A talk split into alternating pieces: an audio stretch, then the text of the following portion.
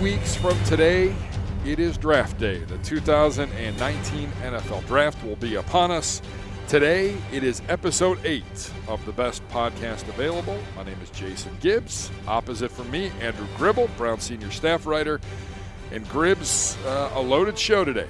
Uh, you are going to sit down one on one with Steve Malin, the director of college scouting for the Browns. A, a great personality and a, a guy that's got a lot of experience and some great stories coming. And then Nathan Zegura will join us later in the program, uh, bringing him back into the fold after his vacation. And he will go through uh, one of my stupid little games that we like to call uh, buy or sell mock draft edition. Right. So a, a, loaded week, uh, a loaded episode eight here. Yeah, excited about Steve Malin because you know I, I know our video team was working on something with him as well. Kind of, he's a newer uh, face in the scouting department here. I believe he was brought in around this time last year, maybe a little bit before that.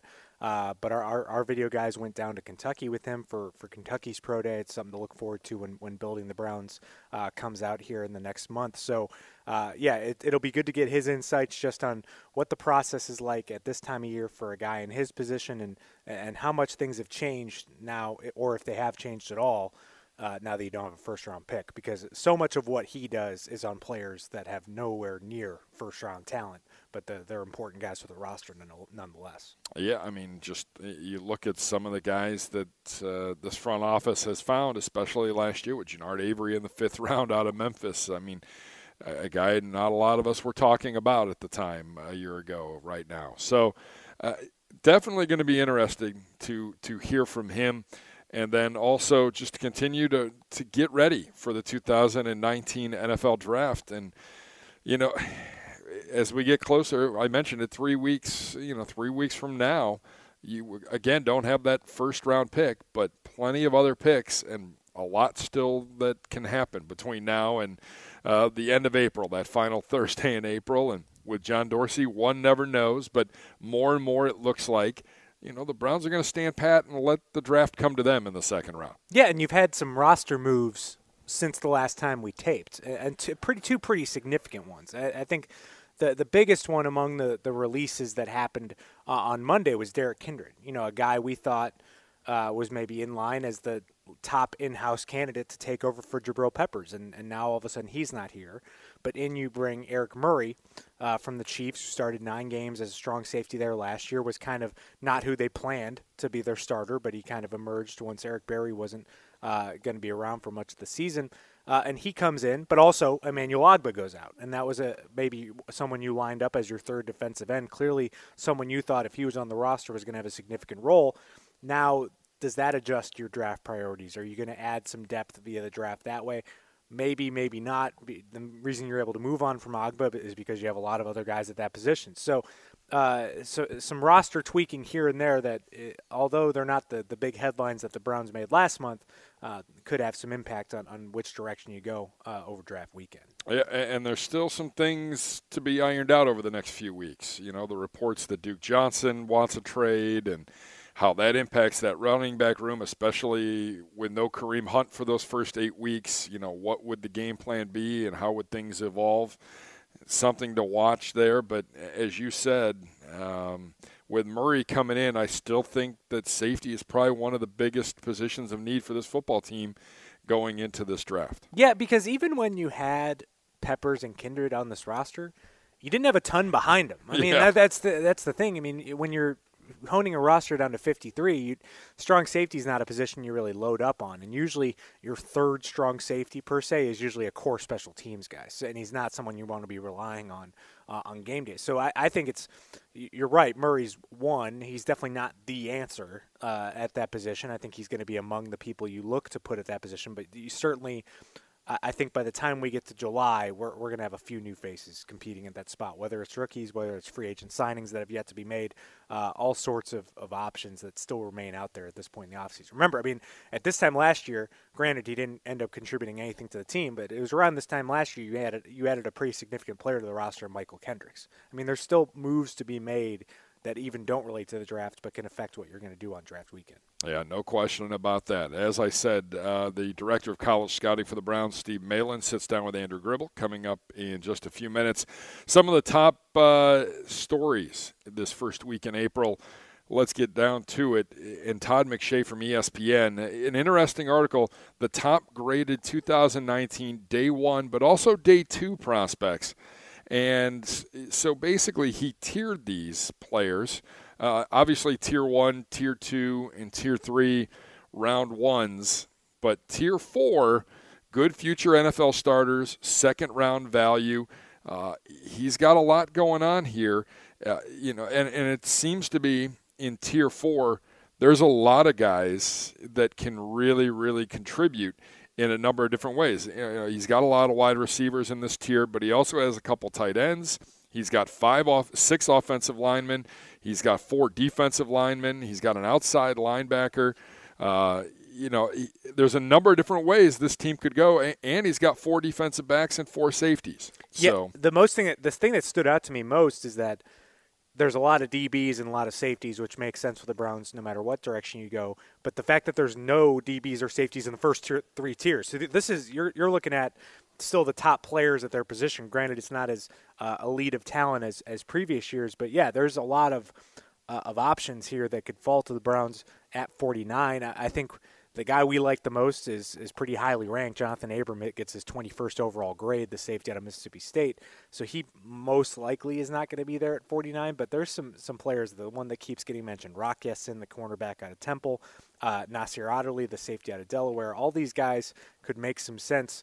Uh, for the Browns at, at, 49, and so it's it, it, kind of works out. I mean, you don't have a lot of linebackers. We've talked about that a ton that aren't going to fall into that 49th pick tier, but uh, almost every single player in this tier outside of the wide receivers would make sense for the Browns. I think, uh, you know, at, at 49. Yeah, and, and, even you get into tier five. Um, obviously, a lot of wide receivers, but th- there's some tight ends. There's a lot of tight ends there.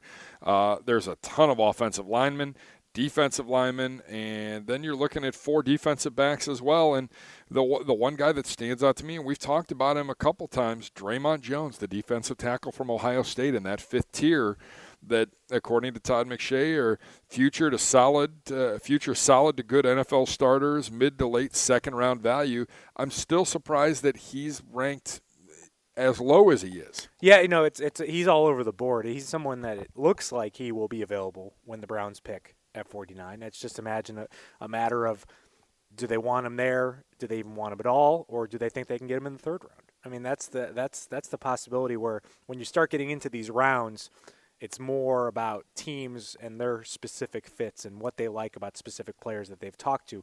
I think you know this is the time of year where draft visits are starting to begin. It'll be interesting to see if Dre'Mont Jones is one of those 30. I mean, we got our. Uh, it was something to pay attention to. I mean, I know we don't officially report these, but when they start leaking out, I mean, you go back to last year. I think Antonio Callaway was a draft day visit. Uh, you even go to the seventh round. I think Simeon Thomas was a draft was a was a pre-draft visit uh, to the Browns. I mean, the Browns aren't going to make a lot of headlines with some of these names that are visiting Berea, uh, but those are the ones that they're doing the extra work on and, and could make picks on these players who maybe they aren't even linked to in those certain rounds and, and, go grab them. I don't I don't remember any talk about the Browns and Callaway before the draft, and all of a sudden they're trading no. up to get them. So it's it's one of those things where you can fall in love with a player pretty quickly on a pre-draft visit, and then find a way to draft them, even if it might be perceived that it was maybe too early to go get them. These are the guys that you maybe reach out to and know we picked this guy for a specific reason, not just because he was the best possible player at that moment in the draft. Some of the other names, I, I guess, that, that stand out to me in that fifth tier, a guy that I've seen a lot on NFL Network because he's been their kind of their draft representative, and that's Chase uh, Winovich, uh, the defensive end from Michigan. Uh, an intriguing prospect. Again, not necessarily a day one starter, but a guy that you can develop and you can allow to develop with because of what you have in front of him. Yeah, you know, it, it, you can never have enough of these guys, and I think that the the departure of Ogbah opens up the possibility that you add another young body at that position. I think the Browns are hoping also for bet for better things from Chad Thomas this year, a third round pick from last year. You know, not all third round picks are going to make an immediate impact. Chad Thomas clearly fell in the other category where he didn't wasn't able to get on the field much, but hopefully you're hoping a full off season. Remember, he was hurt a lot of the OTAs. I think he missed almost everything and, missed the beginning of training camp. Uh, that can really hurt a rookie. So hopefully you get Chad Thomas at least into a, a rotational kind of role Uh, and then you can add a player like a, if you do add a, a, player like Winovich in the second or third round, they can kind of almost play the Chad Thomas role of last year and be ready for you in the future. Again, tier six, that third round value, um, eight. He's got eight offensive linemen in there. He's got a number of defensive ends. Uh, outside linebacker and inside linebacker are heavy in that third round, and he's got seven defensive backs and five safeties. So I think if the Browns wanted to stay on the defensive track in that third round, there looks like they're going to have plenty of options. Yeah, it's a safe bet that one of the two picks in the second or third round is going to be a defensive back of some kind, whether it's a corner, a safety. I think that seems like a, if you're making safe bets with what the Browns are going to do, and I think it's a safe bet that when you look at these lists, that both players could be on the defensive side of the ball to begin with. So, uh, yeah, I mean these are the it's weird. I mean, we we we're in this position where we're talking about these guys before the draft. Usually, we're scrambling to find out about these guys after they draft. But that's that's life without a first round pick. So we're we're talking about the Juan Thornhills of the world, the Mack Wilsons, you know, the Jace Sternbergers. I mean, these are not big draft names. They're not going to be invited to the draft, but uh, the, these are players that. Uh, among the Browns rookies, have the best chance to make an immediate impact in 2019. Again, it's not the flash because yeah. it's not a first round pick. But these are guys, if you go back over the years and you look at the players that have been drafted in the second round and the third round and the fourth round, there are, there are some quality players that have helped this team. Joel Bitonio.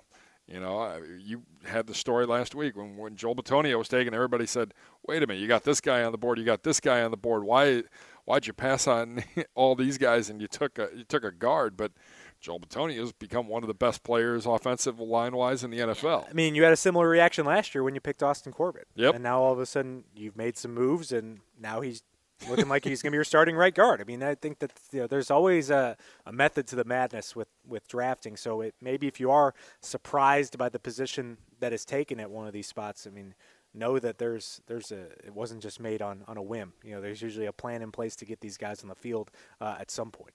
The other uh, the other news of, of the week, I guess, the two round 2019 NFL mock draft dueling pick predictions from Mel Kiper and Todd McShay.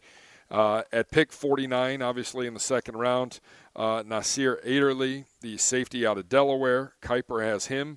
McShay has Dalton Risner, the offensive tackle out of Kansas State. Yeah, I Could mean, go either way. Yeah, Adderley's interesting though because he's more of a Randall type, if I correct. I mean, so he would not not exactly fill the box safety kind of role. I think if you're looking at box safeties, if you want to be really specific in the in that second round range, I mean, the two that make the most sense are Jonathan Abram and Taylor Rapp uh, of Washington. But Adderley is, is another deep ball kind of safety that that can uh, maybe play center field for you out there.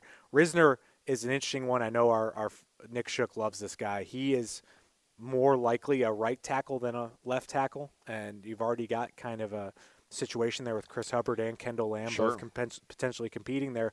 But maybe he is someone you could develop long term into a left tackle if you think that's a possibility. Offensive line wouldn't surprise me at either of the spots in the second or third round. Uh, I think you need defense more than you need offensive line, but you, you don't let, let that dictate you when it when it's your turn. You usually try to get the best possible player you can uh, at that spot in the draft. All right, coming up, we'll have mock draft buy or sell with Nathan Zegura. Right now, though, Gribbs had a chance to sit down with the Browns director of college scouting, Steve Malin. It is an entertaining interview. You're going to learn something as well. Uh, we hope you enjoy it. Sit back, have a listen. Steve, I guess we're sitting inside your office here today, but you're not much of a guy that's probably in your office very much to, throughout the year. I mean, what part of the calendar is, is this for you in your role as a director of college scouting and and with three weeks before the draft, what are you focused on most? Well, right now we're still in the process of evaluating one phase two, which is uh, us sitting in the draft room, reviewing all the uh, pro day workouts, um, then also going back to the game tape. You know, at the end of the day, you got to go back to the tape, and that tells you what the player is. You've been doing this for a long time. Is this the the part that you like the most, or what what part do you what part gets you most excited uh, with this draft process? Well, I think you know having the opportunity to work with John and and, I, and as well as uh, Eliot and Alonzo has been outstanding. Just learning their system, how what they came out of. Obviously, I was with the New York Giants um, for 16 years, and um, it's a different process. It's uh, it's more extensive. It's thorough. Um, everything's checks and balances, checking the boxes, making sure that all the details have been filled in, and so it's it's been a pretty exciting moment. Kind of walk me through your background. You've been doing this for about 18 years or so as a scout, and now kind of working your way up. What brought you to Cleveland and kind of put you in the in the driver's seat as a as a scout and kind of long time scout? Um, you know, obviously, um, John has an outstanding reputation as a town evaluator and as a general manager. Um, when he called and said, uh, "You ready to roll and wake up this sleeping giant?" I was like, "Let's do it." Um, you know, obviously, there's there's things that are enticing about this opportunity. You take a franchise that uh, is starving for wins. You got a, a, fan base that's outstanding throughout the not only just the, the community here, but throughout the country. Um, everywhere you go, everybody's talking about the Browns. So obviously, it's an exciting moment. From your seat, what's it been like to kind of see this roster kind of transform in this way since you've been here? Did you cross paths with, with John before you came here, or how how did kind of the relationship start and build you guys to come here? Well, I think um, you know with anything, it's just respect in the in the industry. Um, you know, obviously he's a guy that's put together some really talented rosters, dating all the way back to Green Bay and then Seattle, and then going back to Green Bay and then Kansas City. The success and the the wins that they produced there. Um, Alonzo Highsmith and I got actually into the business about the same time. He was maybe in it a year or two before. We are both in the Southwest. Um, and there's been a great deal. You know, Chris Ballard came out of that. Joe Schoen came out of that. So there's been some really talented individuals and talent evaluators that have come out of that southwest part of the country, and we all got in it together. And you mentioned kind of the young scouts kind of learning, and, and you, you are proud of the, what they've accomplished. I mean, what what can they learn under under a GM like like John, and, and kind of the infrastructure that's in place here, and kind of set them up for the future here? Well, I think you know the most important thing is is a lot of times you got to just sit back and listen, and um, I think that's the one thing I try to do. Um, is, is you know listen to what he has to say, ask questions, and with that comes knowledge. So I think that's important to um, when you're putting together a roster. You know, there's some philosophies that are the same and similar. The most important thing is is they're they're energetic and they're willing to work. They put a lot of hours in the in on the road. There's a lot of personal sacrifices. People don't realize that they're away from their families the, as much time as they are. Um, you got to have a special special woman and that's willing to uh, take care of the responsibilities at the home, um, but at the same time understand there's there's commitments that her husband's going to be on the road and away from the family for extended periods of time. Now, now, in your role now, do you travel as much as, as you used to in the past, or how, how do you kind of make your schedule out as the director of college scouting? Well, what we try to do is is is uh, myself, Alonzo, and, and, and Eliot, and, and, obviously some of the some of the scouts on the pro personnel side. We try to let the area guys we divvy up their their areas um, in the summertime, and then we just kind of fill in the pieces where it needs to be done to make sure the coverage is done correctly. That we got two two looks on every player.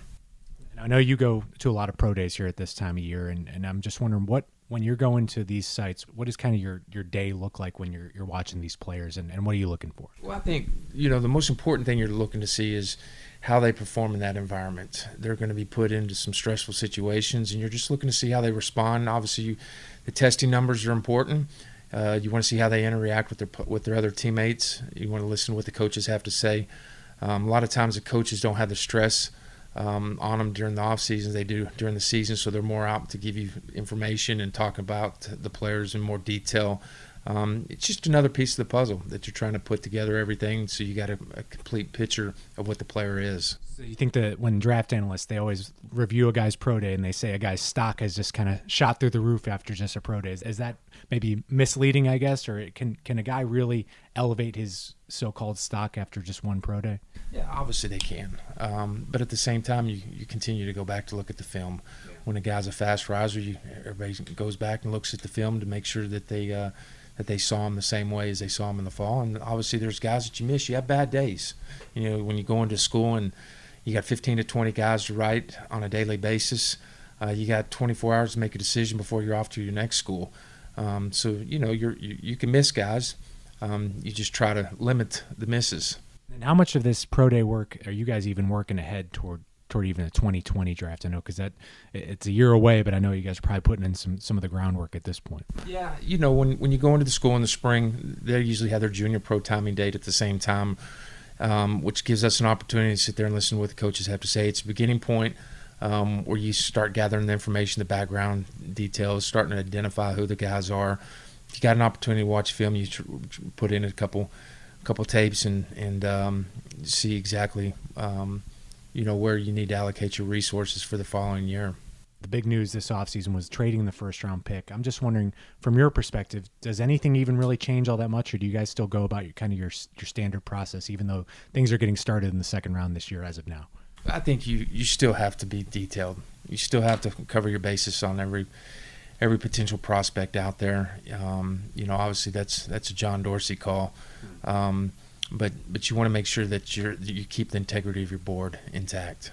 When you start talking about the second, third round, how valuable are those players still for what you're you're looking to accomplish as an organization? Because not everyone on the field is going to be a first round pick. Most definitely. Um, I think the most important thing when you're going through the process is it's it's there's talent there. It's just what you make of the talent you know. So I think that's important. We look at uh, you know the money rounds as being important rounds, but we also look fourth, fifth, sixth, and seventh rounds. There's been some great great players that have come out of that part of the draft, uh, and every year you try to hit on every one of them you can. Scouter, there's guys you see that you know are going to be those fourth, fifth round guys, but you know they're they're just way better than that, and they're they're just they fell for other reasons. Or how do you how do you look at those kind of guys? There's always factors of the reason why guys get drafted where they are. I mean, you could put together a Hall of Fame roster of of uh, free agents. I mean, John Randle's a prime example of one. Victor Cruz a, was a Pro Bowl player that w- was with us in New York. Um, you know, so there's there's talent at every level at every position throughout the draft. It's just putting the right value on them and, and picking them right. As a scout, is it even more rewarding when you see a guy come in and exceed those expectations that you had for him? Absolutely. I mean, that's that's what you expect out of every one of the players that you draft. Walking through the, the, the next three weeks, when when you get to draft night, is that maybe what are your feelings going into a draft night now that kind of the work, the haze in the barn in terms of the, the work and everything like that? I'm not sure the haze in the barn until the night before the draft um, when you put all the information together. Um, the boys are coming in this this Sunday. They're traveling in all this, the personnel guys, and so it'll be exciting to get them back here. Um, put together some of the information that they gathered in the spring, and start grinding on the tape again. I know they were here maybe back in February before you guys went to the combine. How how valuable was that time together, and how, how much does that part of the process shape what you guys end up doing on draft weekend? Well, I think most importantly, the life lifeline or lifeblood of any organization is the personnel department, and it starts with those guys. I mean, they start the groundwork leading all the way up to, to and through the draft, and so I think it's important uh, to sit there and and um, you know a lot of times you have to defer the information to them to uh, to fill in the pieces.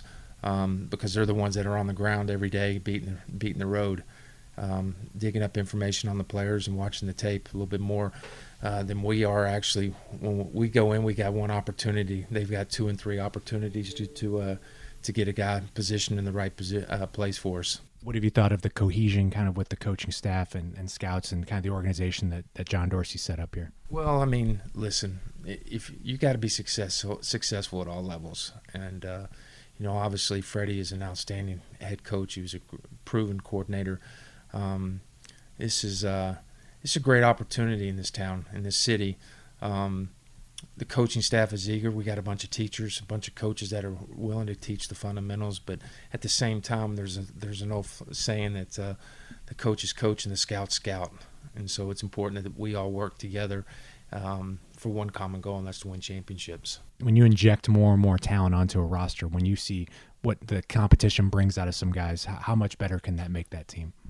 Well, what you're trying to do is create competition at every position, and that builds a strong roster. Um, you know, John's philosophy is, is is be strong at every position and be deep at every position, and so that's what we're we're working towards. And that's why you, it, you can't even go into a draft saying we don't need this position. You guys look at it like every position is is kind of wide open, don't you? Yeah, and I think that uh, it's important that um, and, and, John and I and, and Alonzo and Ellie talked about this yesterday you know, when you're making decisions, you're making decisions. Um, you're drafting the best players available, the best player that's on the board at the time. Obviously, you hope it sometimes it addresses some of the positional needs, but sometimes that doesn't necessarily hold true. And um, and and he holds the key to that to that car. Eight picks is still a lot to work with, still too, right? I mean, as a scout, you like seeing that that that number on the board and knowing that you can get that many young players on this team. Yeah. No, there's there's um, it's a good draft, but it's what you make of the draft. That's the most important thing. And here on the best podcast available, it's time for another one of Gibbs's stupid little games. Nick shook the week off. we welcome in the Z that stands for Zegura, back from vacation, all nice and tanned, and uh, in this winter wonderland, ready to play a little mock draft buy or sell. Appreciate a few minutes of your time today. Oh, very happy to be here. This is great. It's the best podcast available. So being on it's an honor. Did you hear our Nick Shook comparison last week on wh- where he is in the realm of characters? The best podcast available. No. So he, since he's a recurring character, he's kind of like Newman from Seinfeld. Um, did he love that? yeah, I, I think. And I, th- I think this could make you like Bania. No, I was. I knew you were going to say that. No, no. Gold, Jerry, gold. No, not Bania. I, I'd rather be. I'd fancy myself more as maybe like a, a Peterman. Okay. You know, on the periphery, but I'll come in every now and then. Throw you some Steinbrenner? Steinberg. Be great. Are you kidding me? That's that's Lerome David himself. Could come in and do a little Steinbrenner, I feel like. Okay, I'll be Steinbrenner. Great. We need to George, we need to blur your George, face get out in here. whenever we uh, Yeah. promote this thing. George, you're fired. All right, so here's how this little game's going to go. I'm going to give you a mock draft person, uh, expert, I guess, someone that's put out a mock draft. I will say the player, where they have that player going. You will tell me if you're buying or selling what they are writing. First one up today, Peter Schrager. P. Schrags, friend of the show. He has Ed Oliver going number four to the Oakland slash Las Vegas Raiders. Buying or selling Gribble? We'll start with you. I'm going to sell it because I think it, as much as Ed Oliver's stock is getting back to where it should be, I'm still not seeing him going as high as four. I, I just think uh, something with the Raiders. I just don't know if that one makes sense. I think they'll. I I still pick them as the team that gets Jeffrey Simmons later in the first round. So I'm going to also say selling. I think Ed Oliver is going to end up going in the top 12, uh, which is probably right. But I don't think he's going to go ahead. If a quarterback goes one, I don't think he's going to go ahead of Bosa, Allen, or Quinnen Williams. I just I, that I don't see happening. His stock has risen, His stock- especially no, since his pro day. But It yeah, fake fell, it I think. did. and now it's just where it's always was supposed to be. He's a top 10 guy, top 12. yeah. It's good. That would be the first big move to shake up the draft, though. If that happened, Yeah. it'd be a, yeah, it would be a huge move to shake up the draft. But how much do you And- think they they probably want Kyler Murray though? Don't you think? I would think so, but you never know. You never know. I, I think that it's so interesting because Gruden, you know, gushes over people, but at the same time, with all this, you can't. If you're a car, you can't feel like you're loved or you're really the long term answer in their mind. You're not looking for real estate in Las Vegas. No, no. no. All right, next up, Schrags. He's got Drew Lock, quarterback, Missouri, number six to the Giants. Are you buying or selling Zegura? We'll start with you. By the way, the for the listening audience, these two have not seen a list. They haven't seen anything about this. I don't I'm even just have a keeping laptop in Everybody here. guessing. You're starting. I've got my iPad in here, but I don't know if it's going to help me at all. But uh, I will sell that he goes six to the Giants, but I think he's going to go in the top half of the first round. I think he's the guy that NFL teams like better than the media, and ultimately will end because there seems to be a lot of smoke about him kind of climbing the boards. Uh, maybe it's to Denver uh, at number ten, as Charles Davis I think has in his latest mock draft, but. I- I don't see him going six. I will say it does seem if if the Giants were to take Haskins, they've done a very good job of convincing everybody that they're not interested in Haskins. I don't know. Haskins seems to be falling for. I, I don't understand really why, uh, but I think Lock is going to go earlier than people think. I just don't think it'll be number six. That's, a- oh, go ahead. no, that that that's been our topic last week. Haskins, uh, no idea why he's falling. Well, former Browns offensive coordinator Todd Haley did kind of a scouting report on him and ripped him pretty good, kind of compared it to Jacoby Brissett, saying that he just doesn't make NFL throws down the field and thinks that he could be a game manager at best early in his career. I'm also going to sell because Giants are they're fine at quarterback. Why why why are they why would they make a move They for a didn't quarterback? want one last year, so why? I mean, yeah, they why- took a running back last why year. want so one they're, now? They're they're feeling okay. I mean, I just I think their pick is m- my misguided strategy. I think that they're going to try to get someone at 17, and it might be Daniel Jones. That, that's been the link. That's what we we talked about it last time I was on BPA when I was just a one-off. Now I'm Now you're back, buddy. That's right.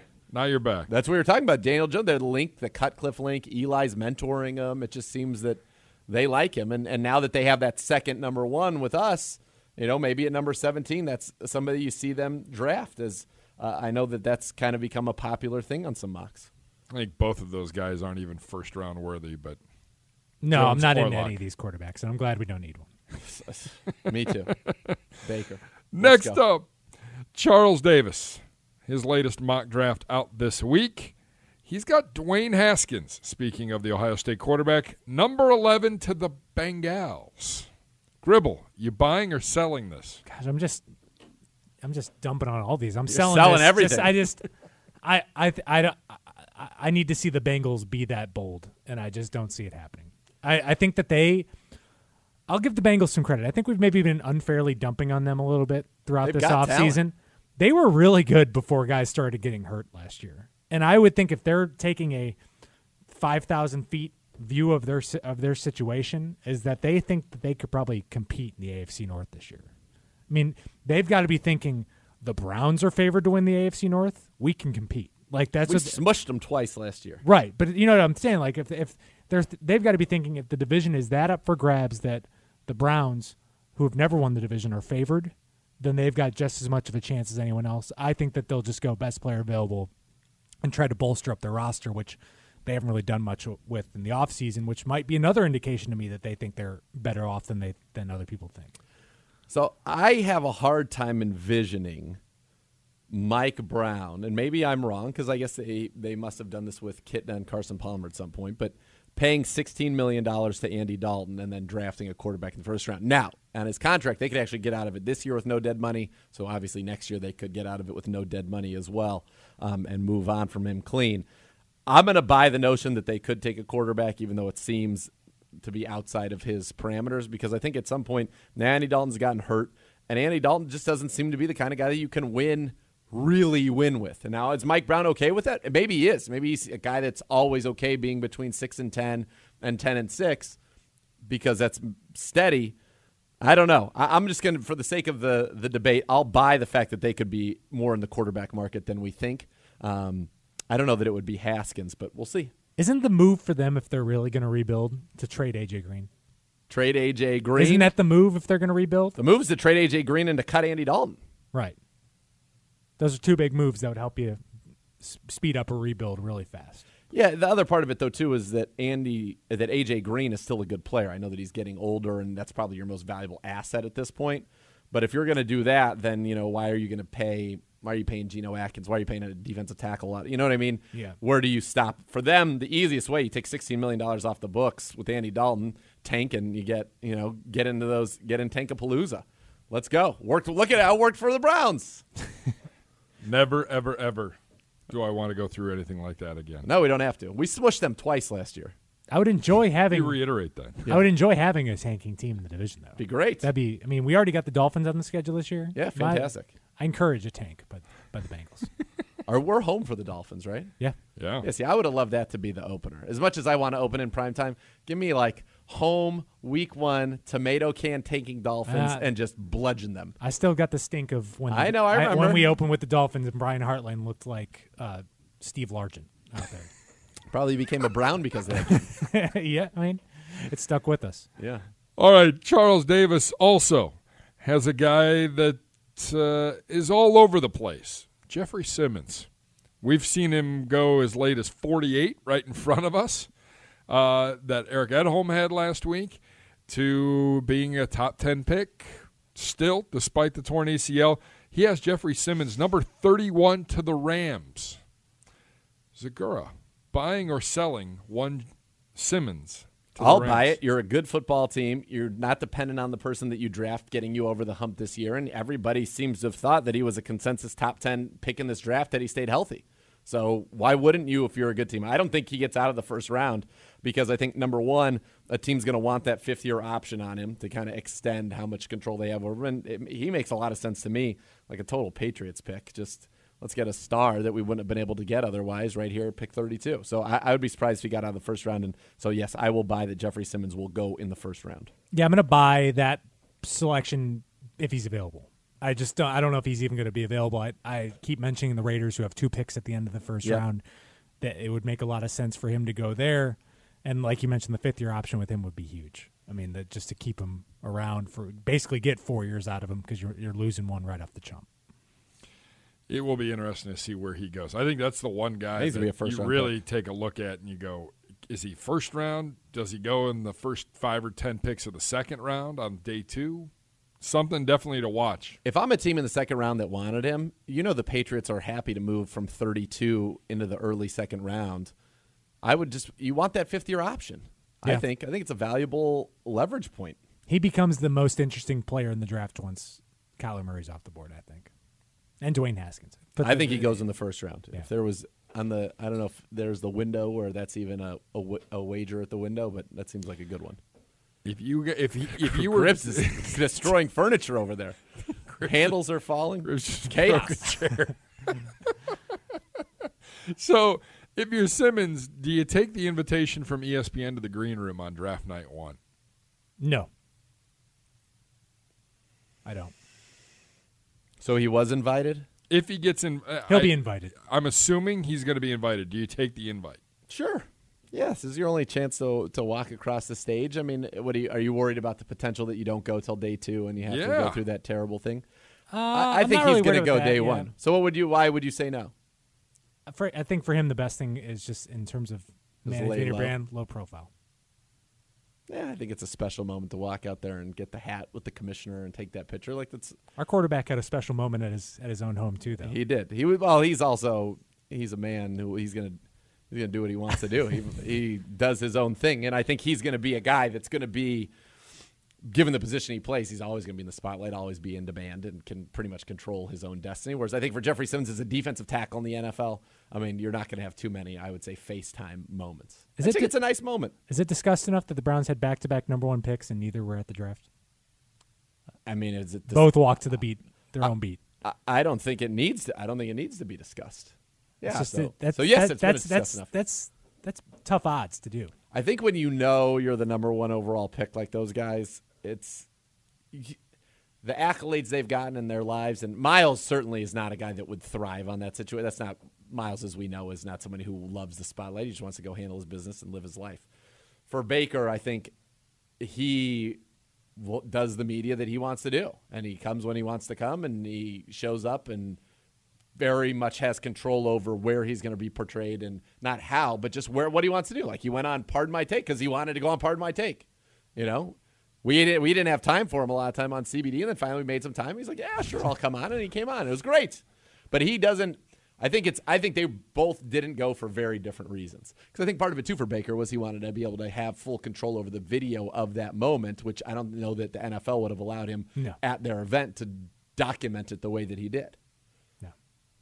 All right, we move on. We're halfway through our mock draft buy or sell. I'm Jason Gibbs. He's Oh, Andrew man. Gribble. Nathan Zegura in the hot seat this week. Chad Reuter from NFL.com. Uh, he's got a four round mock out. This is the only team that I'm doubling up on in this. He's got Daniel Jones at number 17 to the Giants. We talked a little bit about it already. You buying or selling? Buy, buy, buy. I'm buying it.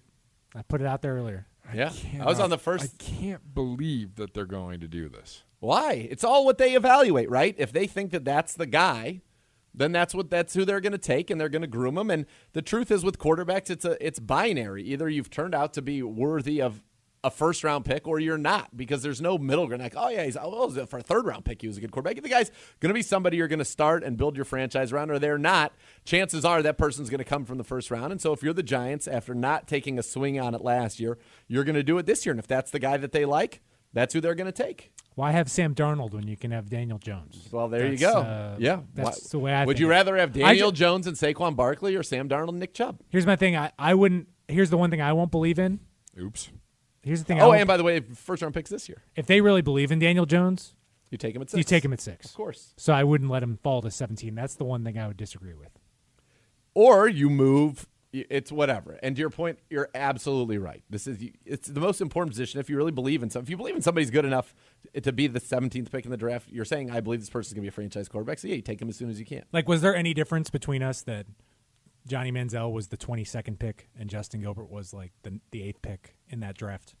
No, No. they were both first round players, and you had all the focus on them. So it's like Yes. you might as well just take the quarterback first and get the guy you want. Get the guy. sure. Make sure you get the guy that you want. So last week, Gribble mentioned this, and I want to see if you agree with it. The only reason why Daniel Jones, not the only reason, but one of the biggest reasons why Daniel Jones is relevant, and we're talking about him in the first round, is the fact that his college coach was David Cutcliffe. And the whole Peyton Manning relationship, and And Eli's mentoring him. or- Cutcliffe comes with credibility, Yeah. and that's why he. That's why I, I am believing in him probably a little bit more than Drew Lock right now. Cutcliffe wouldn't just endorse a guy that he doesn't think is very good. What this goes back to, though, is that quarterback is still the most important position in the league, and teams are going to, f- f- who need quarterbacks, are going to talk themselves into getting one, and that's why there's a good chance that a, a lot of these mocks, which have four quarterbacks going in the first round, are going to end up being true, even though there aren't probably for first round quarterbacks on paper at this point. all right. I mean, I think it was McShay who came out earlier this week and said, or late last week, and said that he has three quarterbacks from last year's class are ahead of any of the quarterbacks in this year's class. That's why, though, part of me thinks that this draft could go in the direction of outside of the Kyler Murray, who we think is going to go number one. This could be like that 2013 draft. I think there's a chance of that happening, Where they don't go, where there's just like one, like, and then Geno Smith was left there the next day. holding the bag. I mean, I think that's that. I think that is in play with this draft. Interesting. boy, that's a, I would be surprised just because I think the league has even evolved since 2013, where it's just we got to take our shots. I just think I don't know if any of these quarterbacks are worth taking shots on, Fair. and there's just not enough big gaping holes at quarterback throughout the league. Even though some teams probably think they should have holes at the quarterback position. Well, no, you're talking yourself into Denver, which just traded for Joe Flacco. The Giants have Eli Manning still. The Dolphins are a team that are is tanking, but they have Ryan Fitzpatrick right now, right? So Redskins. all the teams, the Redskins, that's one that where it seems to be fairly wide open. But yeah, and you look at the mock draft roundup on NFL.com, and none of them have them taking a quarterback. The Arizona Cardinals are going to take a quarterback and trade Josh Rosen somewhere if Yeah. that's ha- if that is in fact what's happening. All right, we move on to number six. Tom Fornelli from CBS Sports with a mock draft out. He's got Devin Bush, number 20, to Pittsburgh.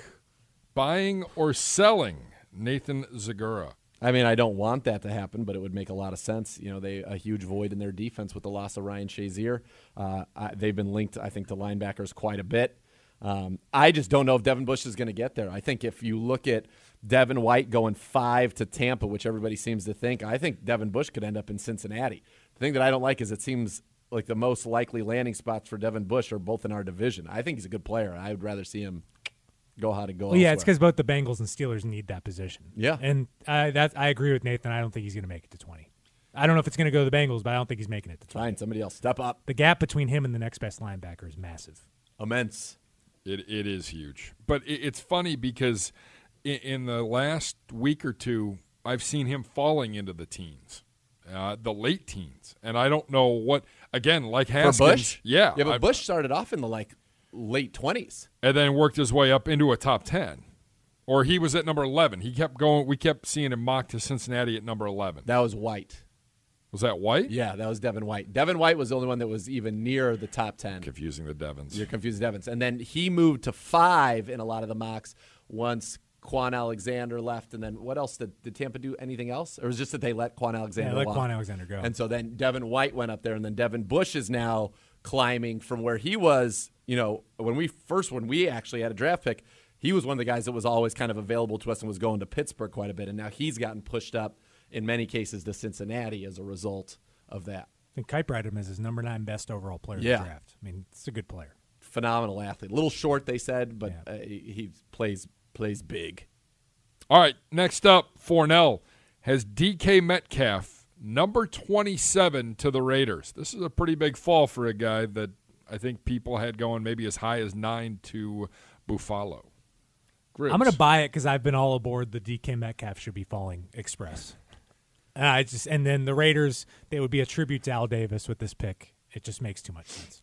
So DK Metcalf to me is fascinating in the sense that wasn't that productive in college. Obviously, physically insane. I mean, just being within 100 feet of him at the combine when he went into the bench press, you're like, what in the world are we? This guy is unbelievable, and he goes and he you know kills it from the measurable standpoint at the combine, but not a fluid route runner. And you need to be a fluid route runner. You need to be able to generate separation in the NFL. You're not just going to win all on contested catches. So he's a guy that I think when you know, if you remember these initial ones, I think wasn't he going nine to Buffalo? That was kind of Yeah. always nine to Buffalo, nine to Buffalo. It wouldn't surprise me to see him go towards the end of the first round at all. So I will. I I don't buy him in the top ten. I do buy him in the first round because somebody's going to take a, a gamble on the potential that he brings because of his size and his speed. But there's a lot more to run. I mean, you think about the best receivers in the NFL it's not those big guys anymore. I mean, Julio is rare in his combination of size, but he's also a very good route runner, And you know what? He's been hurt a lot. and he's been hurt. I mean, like it's that's the, that's what comes with being that size. I think. I remember talking with somebody who's now an offensive coordinator in the NFL who was with the Falcons when we played uh, Atlanta in the preseason, and he said Julio Jones is just not going to make it because for him to be able to break, cut in and out of his breaks the way he does, he said the force that he put, they did it on a force pad, and he said it would blow your mind, whatever the number was. It was like Ivan Drago, you know, punching the Right. bag, like whatever that force was. And he said your joints, especially at his size, over time just cannot take that, which is why he's had, and he said he's going to have a lot of foot and knee issues, and he's had a lot of foot issues, and that's just from the way that he digs his feet in in these routes. The guys are the best receivers in the NFL right now. I mean, by and large, you have Antonio Brown, who's not a big guy, but is a tremendous route runner in and out. Odell, simil- same type of thing. DeAndre Hopkins, same type of thing. These are not huge guys. Michael Thomas is a bigger guy, but plays in a perfect offense where he can be a big slot and get those free releases. But I'm talking about the true outside number one, six four wide receiver. That's not really the guys that are dominating the NFL right now. and this guy can't change direction very well. Well, that's and that's my point exactly. yeah, the, the three best like he just- receivers he- in the league. he- and it, he worked on his body all offseason, and that was at, the cost of that. It, just, it was one of the worst numbers you saw. yeah, yeah. That just that in the way the NFL is played right now, I just I think maybe eight years ago, it's a no brainer. He goes high in Totally. draft. Yeah. Different game. And you just look at the guys that are, as I said, that are successful in the NFL. What they're able to do is change direction, get in and out of their breaks, and win with their ability to create separation. And that's what he's going to have a hard time doing. I remember you go back a long time, and I know that he doesn't have, he didn't have the same speed per se, but remember Mike Williams from Yeah. USC was so productive. I mean, was unbelievable. Even Dwayne Jarrett at USC was two of those guys, and they were just big and they were strong and they were just dominant at the college level. But in the NFL, it's so much more than that. Mike Evans, I think, is an exception because he has good speed, great body control, actually can move in and out. But those those guys are much more rare now as the great receivers than they used to be. And even to look at Randy, Randy Moss, yes, he was tall, but he was fast and he could change direction. He could run that slant stop and he was gone. Jerry Rice wasn't a big guy. I mean, you're talking about Marvin Harrison wasn't a big guy. Torry Holt wasn't a big guy. I think some of the most productive receivers of all time were not big guys. I think it's that kind of misperception or misnomer you have. You know, you need to be this massive guy. I mean, Tyreek Hill was one of the most dangerous receivers in the NFL. Again, not a big guy. I mean, it's it's when the it Change was, direction It's when and it was speed. dom- when there was a stretch. I don't know what year it was. Maybe you highlight 2013 or 12, where the three big guys in the NFL were Calvin Johnson, AJ Green, uh, and Julio Jones. I Yeah. mean, that's why. That's where people Sure. get that that perception about it. Sure. Final one, guys, and I think it's an easy one from Mel Kiper Jr., the other Devin. Devin White, number five to Tampa Bay. Buying, selling. Bye. Buy, though I don't agree with how they got to it. I would have just given Kwon Alexander the money and draft somewhere else. Could have made that argument. I mean, I just I don't. I mean, Would you? it's it's it's six to one, half a dozen the other. You're still in the same spot. I would have just kept in the guy some spent way, the money. Yeah, but what Alexander got, you would have been making him the highest paid, you know, off-ball linebacker in the league, and and I don't know that his Yeah, but this is the number five pick. But You're could supposed have to a be drafting guy. a generational player at that spot. He could be. The Bears took off-ball Roquan Smith, and he was great for their defense. Is he? Uh, Is he Khalil Mack? yeah. No. Is he really, like, No. He's just a guy. No. I don't think he's just a guy. No, he's a good player. Yeah, but, but, I mean, Ray Lewis helped change. If you get that guy, it makes sense, right? And a lot of people think Devin White is that good. I don't know. They could. don't- I think they could have He gotten rides better. a steed. Bo loves him. You could have. You could have Yes, spent. he does. You could have spent the money, drafted a better, drafted a good player. You have two good players instead of one. Or you could have uh, another way you could have done it is you could have not spent the money, traded down from five, taken Devin Bush a little bit later, and probably picked up because it's a top five pick for somebody who wants to get out of the Giants for a quarterback. Probably got yourself another first round pick, and you there you get three guys and the money to sign somebody more impactful in free agency. That Bucks that Bucks defense is not a, a Devin White away from being good. I that I would agree with. Yeah. Uh, before we let you go, Mr. Zegura, since Yeah. it's been a few weeks since you've been on, Yeah. number one need for the Cleveland Browns if you're at pick 49, and you don't make a move till Friday night. So nobody the roster doesn't change from now till then Yep.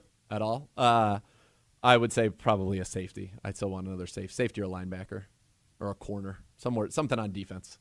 I think offensively we're pretty good. So something on defense, and to me, it's at that second level. I think we're pretty talented and deep now, certainly across the defensive line, which is one of the reasons I think Ogbah was traded. You just had too many defensive ends on this team, and now linebacker. I think you want one more impact player, and I think in the defensive backfield, whether it's a safety or a corner, I, I think that you need to make an addition there. All right. All right. Zegura, appreciate the time, my friend. Look forward to listening to you What a pleasure. on Cleveland Browns Daily Oh, with I- one Beau uh, Bishop. Yeah, I like sitting there with you on Cleveland Browns Daily and getting Gribbs is like more than our Newman on Cleveland Browns Daily. He's like, I feel like are you like? I mean, you're kind of like Kramer. I feel like. I hope I'm not like Susan. Like she, she No, no, she had a long run. and then it no, ended. yeah, no, and you're not. I don't think you're trying to. Yeah, no. Wedding invitations, licking of the envelopes. No, No. don't see any of Worlds colliding. happening. Yeah, well, I don't see any of that happening. No, indeed. All right, guys. Thank you. All right, that's been the mock draft buy or sell. We want to thank Nathan Zegura for his time today. We want to thank Steve Malin, the director of college scouting.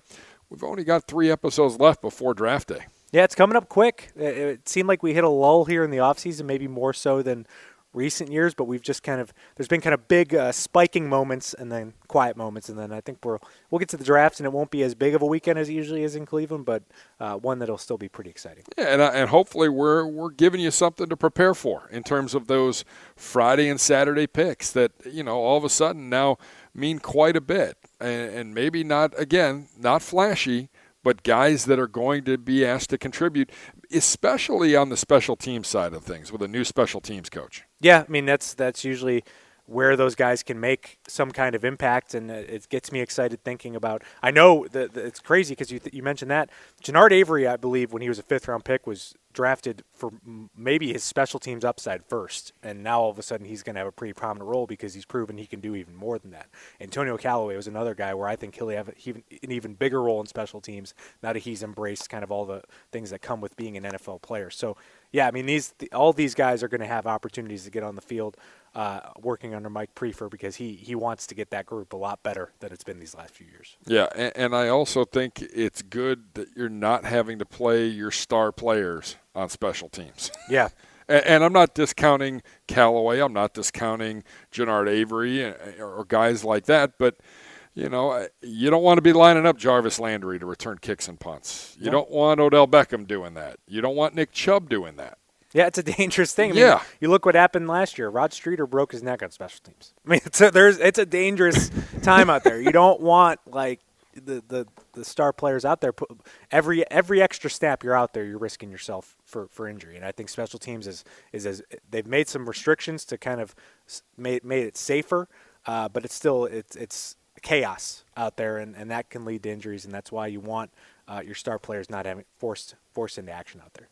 Gribbs, that's it for episode eight. Looking forward to next week as well. We bring in a couple more draft experts between now and the draft, and someone from the front office, obviously, as we get ready for the 2019 NFL Draft. Yep, I'm looking forward to it. Indeed, my friend. If you have not listened to any of our other podcasts, shame on you, number one. Number two, you can get those podcasts wherever you get your podcast iTunes, uh, Google Play, wherever the case might be, clevelandbrowns.com.